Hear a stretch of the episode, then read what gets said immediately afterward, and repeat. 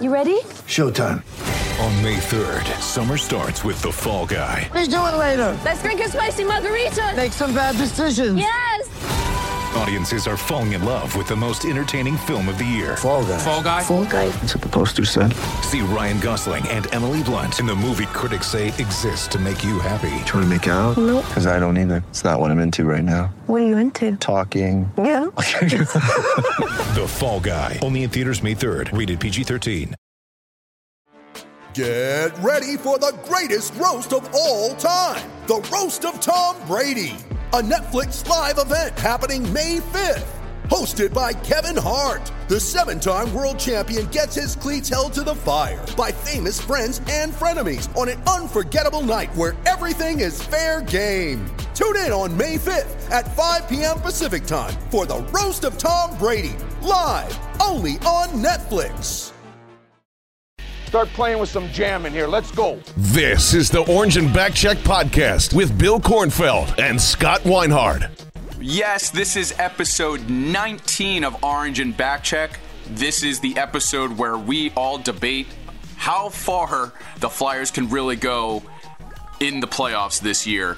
And we're going to get right to this. Scott, I am excited to announce that we have made a new friend on the Orange and Backcheck podcast, and we like to say, welcome to DraftKings Sportsbook, America's top-rated sportsbook app, who is now the proud sponsor of the Orange and Backcheck podcast. Thank you, DraftKings Sportsbook. We're happy to have you here. It's fantastic, isn't it? We started this thing basically randomly back in late September.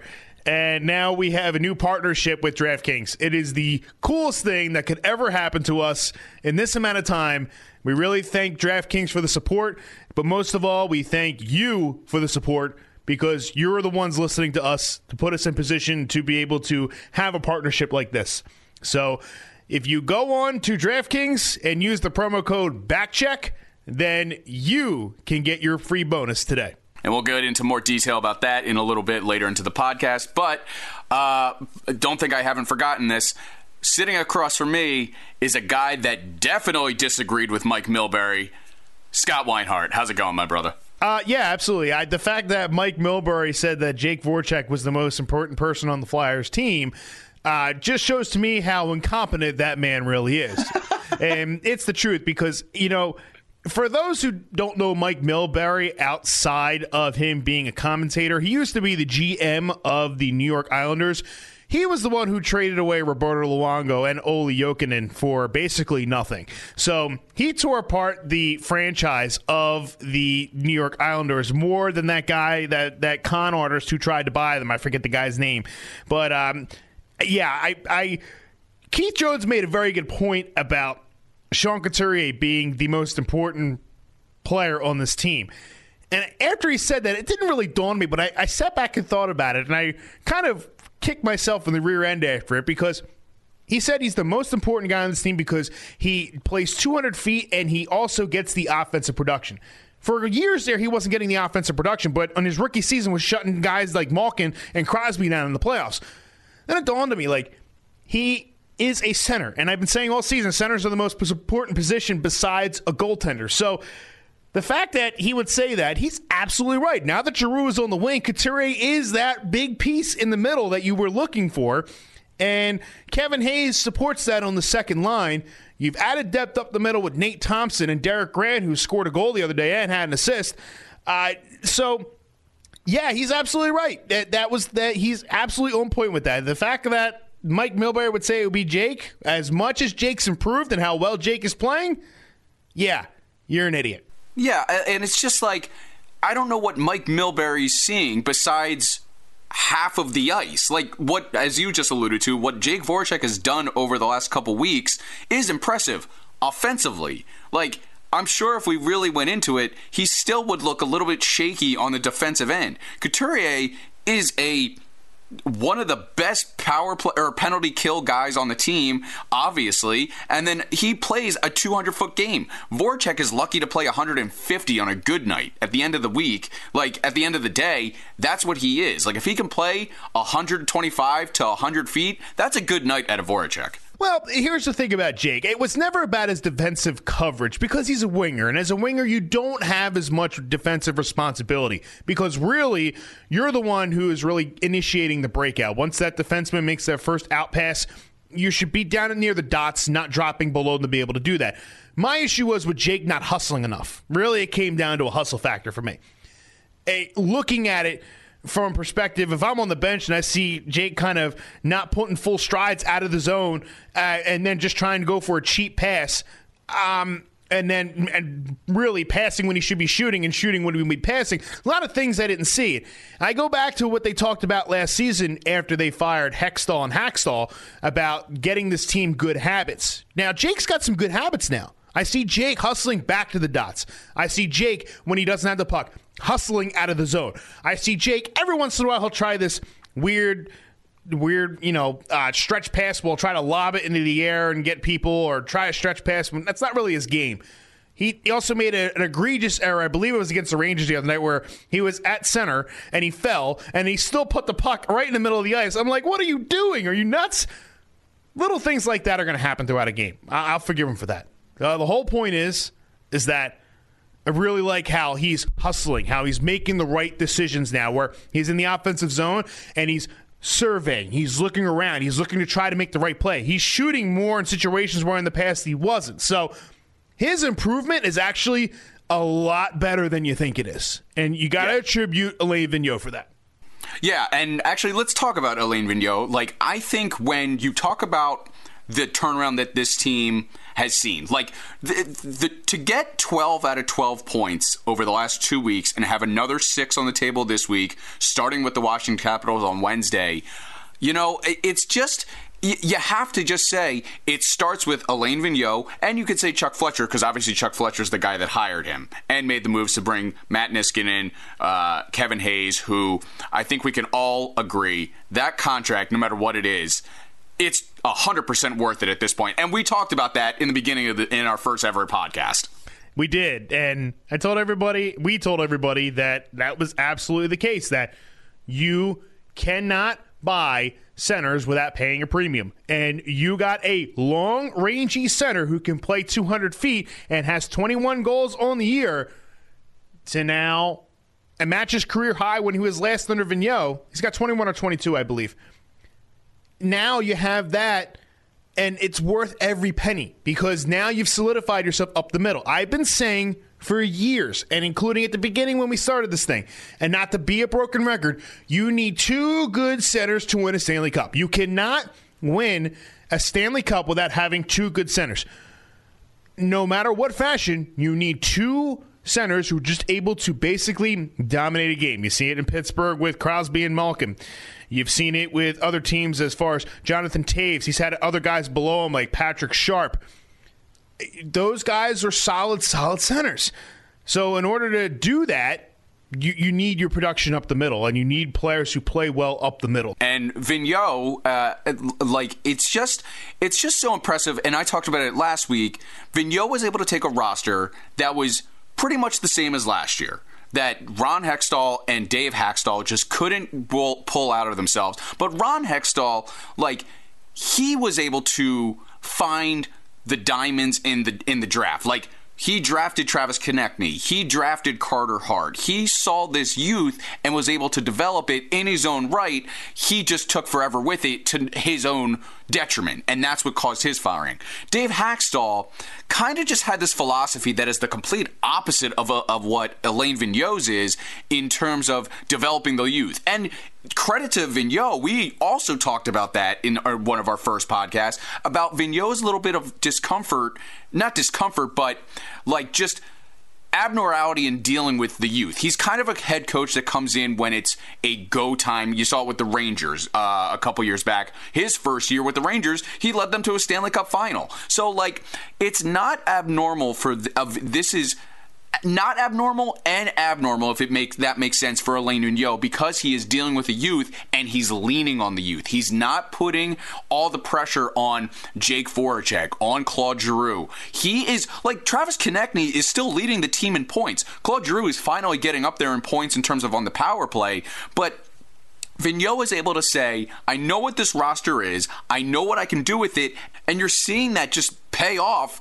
at the exact right time. They're on a 6-game win streak in a time where at this point last year, the team was pretty much out of it. And now it doesn't get any easier in this week when you have 2 of 3 playoff contenders on your shelf, including the Washington Capitals on Wednesday night in Washington. Like, and Alain Vigneault is able to look at this team, say, I know I can get the crap out of you that I need, and he's doing that night in and night out. That sounded weird, but I'm just going to let that sit. I'm going to let that one sit. No, that's fine. That's fine. And then after he does it, he goes and has a martini afterwards.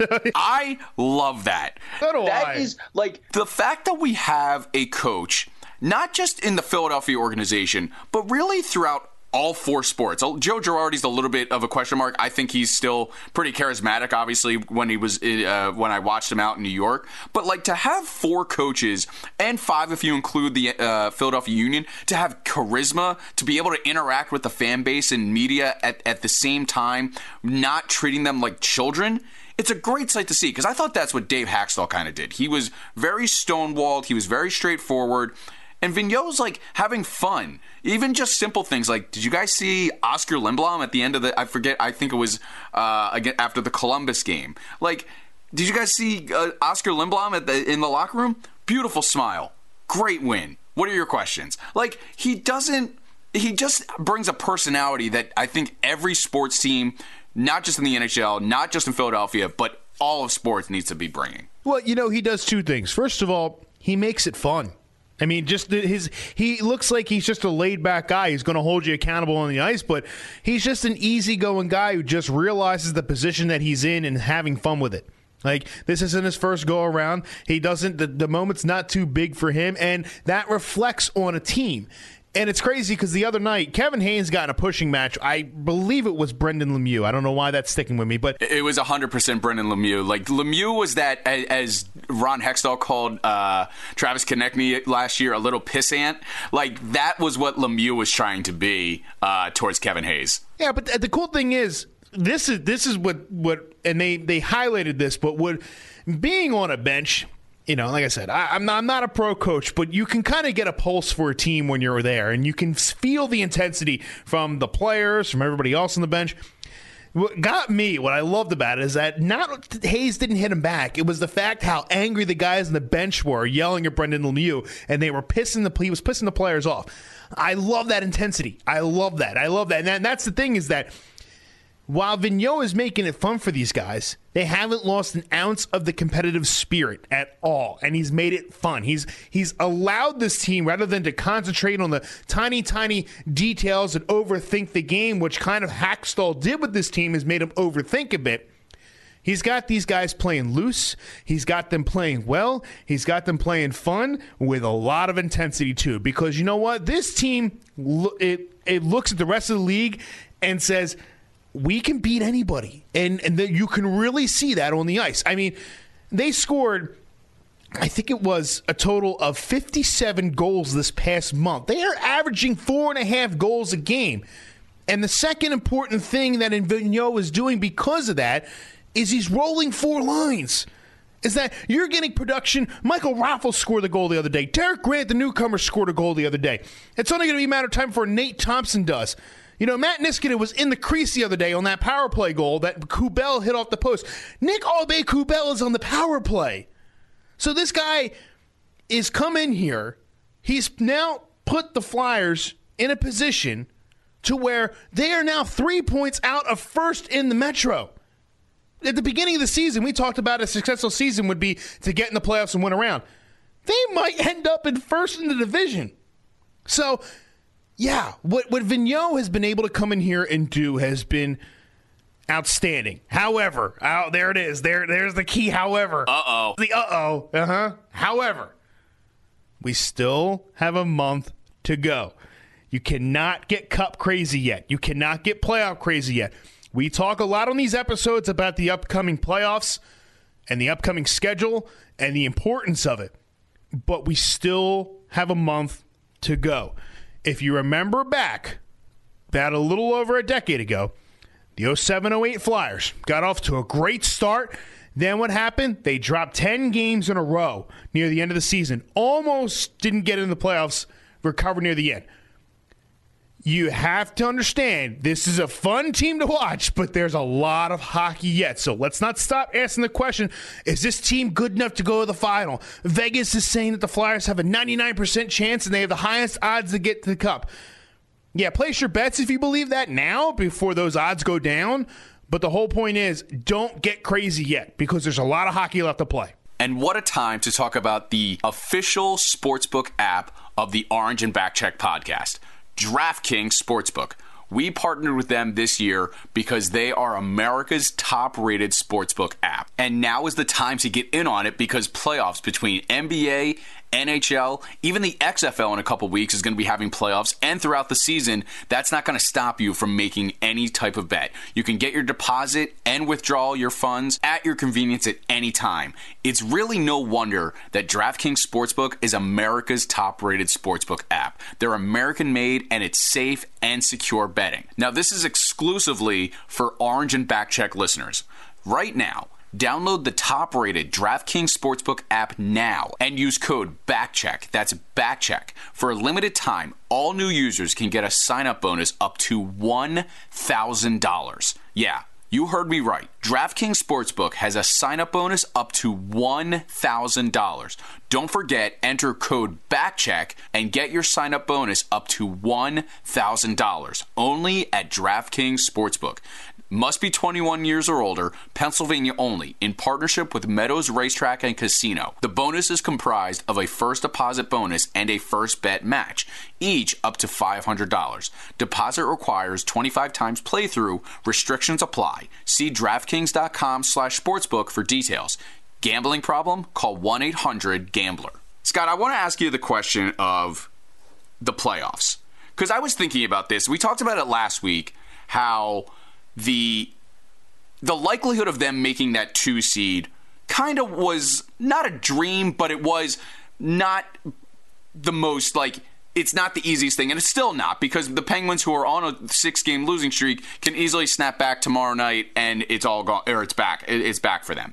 But here's what I was thinking. Yes, they're 3 points back of the Washington Capitals for the top spot, and then they would play whichever of the wildcard teams they would match up, depending on who wins the Atlantic and points-wise. But still, I tend to find if the Flyers and the Penguins get back to a 2012 matchup as a 2-3, doesn't matter where home ice is, I think that's the best possible scenario, not just for the Flyers, but if the fans truly want to come back, and they're starting to trickle back, obviously, because they're contenders. You're starting to hear them on sports talk radio, just in general conversation about, holy crap, have you seen the Flyers? Like, suddenly they're the best team in the city. I think the Flyers-Penguins matchup in the playoffs would be exactly what everyone needs to come back full circle, full stop. You might be right. You might be right. But it could also be Washington as well. Yeah, Washington has the Ovechkins of the world. But I think on the national or on the city stage of Philadelphia, I think that's all they really know. The Ovechkin and Holtby maybe, but like that. But I don't know. I feel like fans in this city, no disrespect, I feel like fans in this city would feel like if they beat the Penguins, then they're going to go all the way and win the Cup. I feel like it's the rivalry there. And I think the issue with it is that the Pens are kind of spiraling right now. They've lost 6 straight. They've had some problems. Their goaltending has been atrocious. Crosby's not really producing. Malkin's not really producing. Ever since they pick up Jason Zucker before the deadline, they have not been playing well at all. They just went out and got swept in the Pacific Division like the Flyers did. They lost to L.A., they lost to Anaheim, and they lost to San Jose. So what the Flyers went through in late December, early January, the Penguins just went through as well. And they've had 2 shutouts in the last 2 weeks. They got shut out by Toronto and they got shut out by San Jose, and that's pretty bad. The point is that okay, you want to get a wounded dog basically, or kick them while they're down and get them in the playoffs if they're playing this poorly at that time. Is that likely going to happen? No, they're probably going to rebound a little bit. But to go to your point about national stage, that's a different topic because that's actually based on the playoff scenario. And the playoff structure right now, they talked about it at the GM meetings today, is garbage. It really is garbage. And we're going to get to that when we get closer to the playoffs. But I don't think that even adding the Penguins in the first round would make a difference, because they played them in the first round 2 years ago and people didn't feel like it were for real. I look at it this way. I think that Philadelphia fans want to see the Flyers get in the playoffs and win a round, regardless of against a two. I don't think that people will take it seriously until they win a round. So my view is this, is that you could play the Penguins, you could play Toronto, you could play Columbus, you could play the Islanders. People are still going to get up and get into it. But it really won't take the fan base to really believe until they get out of that first round, because they haven't gotten out of it since 2012. And in fact, they've only won 2 playoff rounds since 2010. So it's been a decade since this team has really gone deep into the playoffs. So until they actually get through the first round and it's more intense in the second round, that's when I start to think you see people come back and really buy into this team, if not this season, then next season. No, I 100% get it. Like, this team, I've talked to people at my work, they're still skeptical about this team. Like, and as weird as that sounds, because they are second in the Metropolitan, one of the hottest teams in the NHL right now with 6-game win streak, like, they're just saying, this team hasn't proven to me anything until they win a playoff series. And that's 100% fair. I just think, like, yes, you can have that criticism, but you can also dive into this team and have a lot of fun and then possibly get your heart broken when they lose in that first round. That's a total possibility. Do I think it's going to happen? No, I think there's a real shot because, like I said last week, there's no team in the Eastern Conference that they have the potential to play between Columbus, Carolina, the outside shot of playing Washington, whatever, however that works out, Pittsburgh. None of these teams make me say there is no chance they will beat them.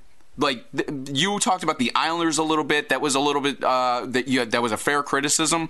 They might be their toughest quote-unquote opponent or toughest challenge, I should say. But, like, there's no team on this roster, this lineup, that scares the crap out of me. No, I agree with you. I think that they've proven it now. I mean, let's look at our predictions the last 2 weeks. I've said the last 2 weeks they're going to drop a game or two and have a disappointing loss. And they've done the exact opposite of that. In fact, they've manhandled teams over the past few weeks here. And they've played very, very well. I would say after that game against the Devils where they got shut out 5-0, they've been a different team since then. I mean, that was a bad luck night, but they really woke up for that and realized that every point is valuable.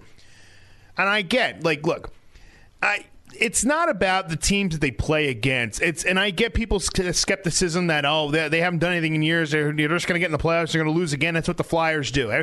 You know, even people I talk to, it's like, the Flyers always do this. They always get to the playoffs, and they do well during the regular season, and they can't get it done during the playoffs. Okay, it's a fair criticism. They haven't won anything since 1975. But I'm not saying this is the year. I said last week, and I will stand by that, this team is constructed where if they get in the playoffs and the cards fall right, they can go on the run. They get the right matchups. Yeah, this team could go as far as the conference final, I think. I think that is a fair thing to say if they get in. I think the first 2 rounds would be good, but then, listen, a conference final is a tough thing to do. It's your Final Four there. You know, you're talking about your step away from the final. That I don't know if this team is tested enough for that yet. I really don't. It depends on who they play. If they play a team like Tampa in the conference final, if they get that far, oh, man. Shades of 2004 right there. But this is actually where I wanted to segue. Like, this is going to be an interesting – because you're starting to see it already. Alain Vigneault is putting a huge workload on Carter Hart. Carter Hart is in this, like – in this weird moment in his career, not weird moment, that's just a lack of a better term I can't think of right now, but, like, he's at a point in his career where Alain Vigneault is looking at this team and saying, we're a playoff team, we're going to make the playoffs, we're now all of a sudden top 2 in our division, and he's thinking to himself, okay, this is really going to happen. They have, according to MoneyPuck.com, I believe it was, they now have a 99% chance of just qualifying for the playoffs. Forget their chance of being the best team to win the cup. I don't care about that. That's cool to see, but what I'm focused on is their chances to win the play and get into the playoffs. 99.1% as of this recording. Carter Hart is 21 years old in his second year as the Philadelphia Flyers goalie, and you can't even safely say that he's been labeled a number one until about, like, maybe 25 games ago that he really solidifies himself, like, maybe a little bit less.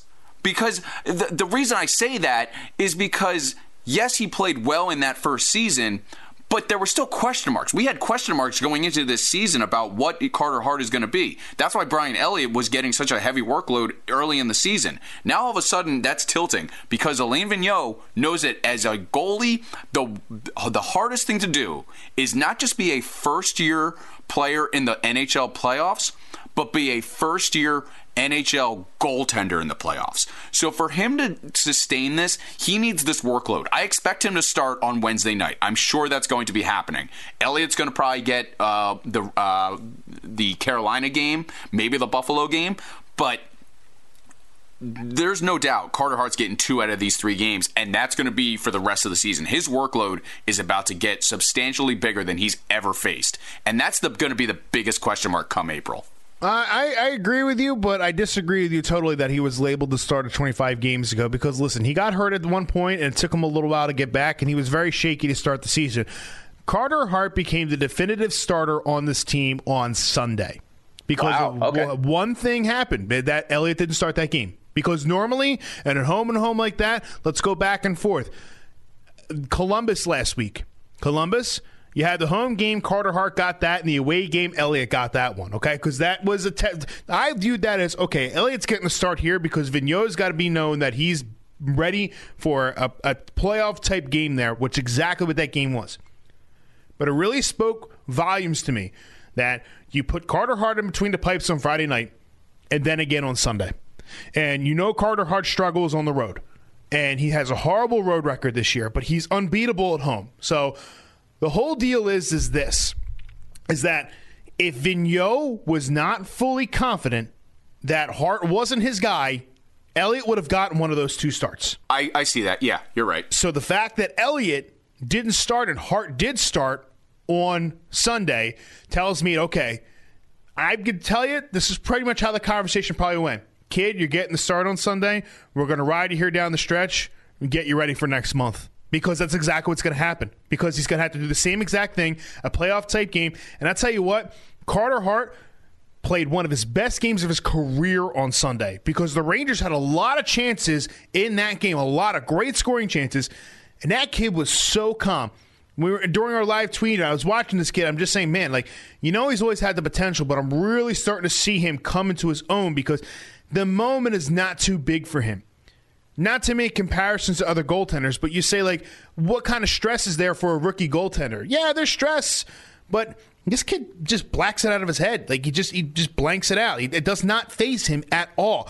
To go in there and see the types of hard saves he had to make, even when they went up, the point was, and the thing is that let's look at Sunday, some of the body of work that he did. He stopped a breakaway against Mika Zibanejad. Yeah, he got beat up on the power play a little bit. Some of those goals are going to get through, especially when you're on the PK. But there was a lot of saves he made that could have tilted that game the other way after the Flyers already went up. He is starting to come into his own. And when you mention rookie goaltender, let's look back at just last season. Let's look at Jordan Binnington. A rookie goaltender that came in January. His first game was a shutout against the Flyers. And then he goes on to win the Stanley Cup. Unbelievable. So it can absolutely happen. One of the best goaltenders of all time did it in his rookie year. Patrick Waugh. He did it in his rookie year. As a 20-year-old rookie goaltender. And a most improbable cup run probably in NHL history with that 1986 Montreal Canadiens team. There have been goalies that have gone on doing that run. Cam Ward in 2005 for Carolina. He was another one. Built his entire career off one playoff run, but to be honest with you, yeah, he earned that. So it's not impossible. And especially with him and the way he goes through sports psychology and the way he is focused mentally and the moment's not too big for him, I expect him to go out every game, play his technical style, and just be on it. And you know what? Every time a shot goes on net on him, I'm actually more surprised when it goes in anymore because that's how much of a turnaround this kid has had, how much confidence not only his teammates, but the fans should see that as well. What we've seen we've really seen a true development of a goalie that we have not seen in Philadelphia since Roman Cechmanek, maybe? Oh, and Ron Hextall, because Roman Cechmanek was 30 by the time he came over here. True. So he was an older guy. We can go back with Bush, but the Flyers did him a disservice by trading away John Van Beesbrook that year, not giving him a veteran netminder to stay behind him. So, and that's I'm going to circle back to that, because that's Elliott's biggest value right now. It's not what he can do for you on the ice. It's that he is in the back helping mentor this kid and getting him prepared mentally, because he's been battle tested. Brian Elliott has not played well in the playoffs overall throughout his career, but he's been through it, and I'm sure he's learned from those mistakes and understands why. So he can teach this kid and help develop him, because the most important thing at this point is a stable veteran netminder behind him, pushing him this way. Look, for whatever reason, when the year ends in a zero, the Flyers go on these runs with these weird goaltending things. It was Bush and Van Beesbrook in 99-2000. Bush took him to Game 7 of the Eastern Conference Final. In 2010, the Flyers had Bush again, and they had Mike Leighton, who were pushing each other. And this year, you got Brian Elliott, a journeyman goaltender, and you got Carter Hart, one of the most revered prospect goalies in the last couple of years here. And now Elliott's pushing him to get him to his potential, and it's a wonderful thing to see, because we have not been able to appreciate good goaltending in close to 30 years here. Yeah, it's absolutely crazy. And then looking ahead to this week, both teams are off until Wednesday, Washington and the Flyers. Then they come back home to start a little bit of a home stretch against Carolina Sabres, and then a couple days from that is Boston, that we'll talk about in next week's pod. But looking at the 6 points that are on the slate, like, I keep thinking that at some point we're going to have that letdown game. Like, I just it's part of the ebbs and flows of an NHL season. I am fully confident they're going into Washington on Wednesday. I believe it's a nationally televised game, despite a 7:00 puck drop. Like, I have no doubt that this team is going to kick their ass. Now, when I say kick their ass, they'll be like a 3-2 win, 4-3 win, but still, it's going to be a dominant win. Like, you can win those 1-2 goal games, but you can control it. Like 5-3 against the Rangers on Sunday, that was an ass kicking by the Flyers, in my opinion. They struggled a little bit in the third. They kind of got lazy. They got flat-footed. But at the end of the day, they controlled 60 minutes of that ice and didn't step off the throat of the Rangers. I fully expect that with the Capitals. I think they're going to lose to the Carolina Hurricanes, and then they'll win against Buffalo. So I think they'll get 4 out of 6 here. Maybe they'll get lucky with 5 out of 6 in an overtime loss against Carolina. I'm feeling pretty good about this team. 4 out of 6. And the good thing is they can set, they're not there yet. They're almost at the point where they can drop a point or two. It's going to suck because I think they're going to drop it to a playoff contending team like Carolina, but I'm not panicking that they drop the points yet, because they're clearing space. They're on a 6-game freaking win streak. Well, not only that, they have 3 points up on the Penguins, who are third in the division. So they have some space there. So they have a game and a half to play with there. I look at it this way. Last 2 weeks I've said they probably have a drop a game, and they've proved me wrong each time. But you know what, Flyers? Go out and prove me wrong again, because you know what? You're going to end up with 3 points this week. I was saying 3 points this week. I think that they'll come off an emotional win somewhere or some sort of against Washington. Here's the thing, though, about Washington. They've been very inconsistent lately. They've won 3 out of their last 4 games, but have lost 7 out of their last 11. So I don't know what Washington team you're going to get. Are you going to get the one that beat the Flyers 2-1 back a couple months back, or the one that lost 7-2 a few weeks ago? You don't know. So that one's a toss-up. So they're going to either grab 1 or 2 points out of that. Coming home against going to be a tough matchup against Washington and playing Carolina. Carolina does not have good goaltending right now. Both Peter Mrazek and James Reimer are still injured. They have Anton Forsberg, and they have Nedeljkovic. I forget his first name. I apologize. But, it's Nedeljkovic. And the thing is that they have two AHL goaltenders right now, and they didn't pick up anybody at the deadline. For whatever reason, Vegas had to go out and get Robin Leonard. I don't understand why, when it was probably, if you're going to go out and spend draft picks on Vincent Trocheck, a guy who is struggling because he's coming off an Achilles injury and not producing what he should be, You could have spent a draft pick instead of bolstering your defense and gone out and gotten a Robin Leonard. And then I'd be like, okay, that's a tough matchup.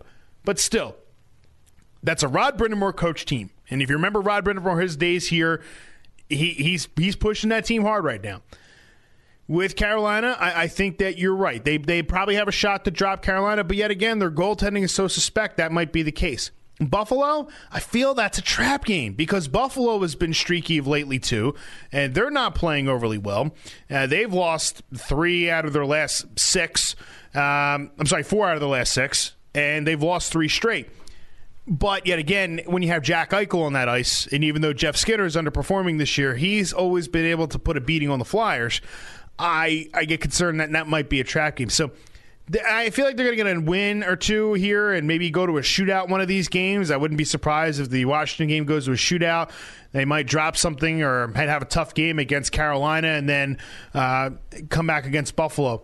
But prove me wrong again. Prove me wrong. I'm just saying is that this is why I keep saying don't get your hopes up that it's going to be time to say they're going to win the cup because you might hit a rough week. But the good thing is they put themselves in a position where they take a slight step back. It's okay. They'll get pedal to the metal right back at it again.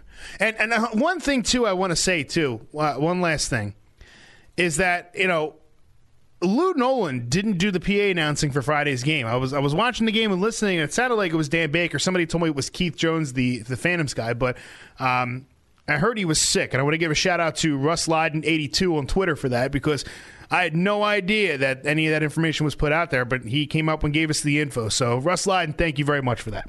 Yeah, always appreciate our listeners giving us some advice that we can't always, because obviously we're not always at the game. We're never at the game. I mean, we sit at home and watch the game. That's how we do this thing. That's how us podcasters do it. We Excuse me. We could be legitimized press people and go to the games and all that stuff and write articles and things like that, but we're not there yet. I actually just looked at it because you were talking about a shootout. They haven't been in a shootout since January 13th. And that was against Boston that they won. So it's been a while since they had a shootout. They're due. They're due. I'm thinking one or two. I'll tell you what. I wouldn't be surprised if 2 of these games go to a shootout because it's going to be that tight down the stretch, and that's where their points come from. So, especially because they have another back-to-back here, too, against Washington and Carolina this week on Wednesday and Thursday. Yeah, because Washington doesn't have a game until the Flyers play them on Wednesday, and Carolina's off until they play the Flyers on Thursday. So Carolina's going to be well-rested. They might have a little rust in that first period, but you always know what happens. That team coming off that long break might have a little bit of a rough first period. The Flyers coming off a game before might get off to a hot start, and then it completely flips in the third when the team that's rested has the legs and the team coming off the back-to-back doesn't. So, you know, that might be a game where it might be a little hard to watch if something happens. But yet again, that's just a prediction. They could prove us wrong again and get 6 points out of this, and we're going to be, you know, have our foot in our mouths again. Yeah, and if you disagree with us or you agree with us on your betting wise, there's only one sportsbook app to use. That is DraftKings Sportsbook, the best, America's favorite sportsbook app. All you have to use is promo code BACKCHECK, BACKCHECK, when signing up, and you'll get a sign-up bonus up to $1,000. Just use the promo code BACKCHECK when signing up. Until then, follow us on Twitter, Orange and Backcheck, Facebook, Orange and Backcheck. Send us an email, orangeandbackcheck@gmail.com, if you have any questions about this current Flyer season, and we'll talk to you next week. Don't get cup crazy yet.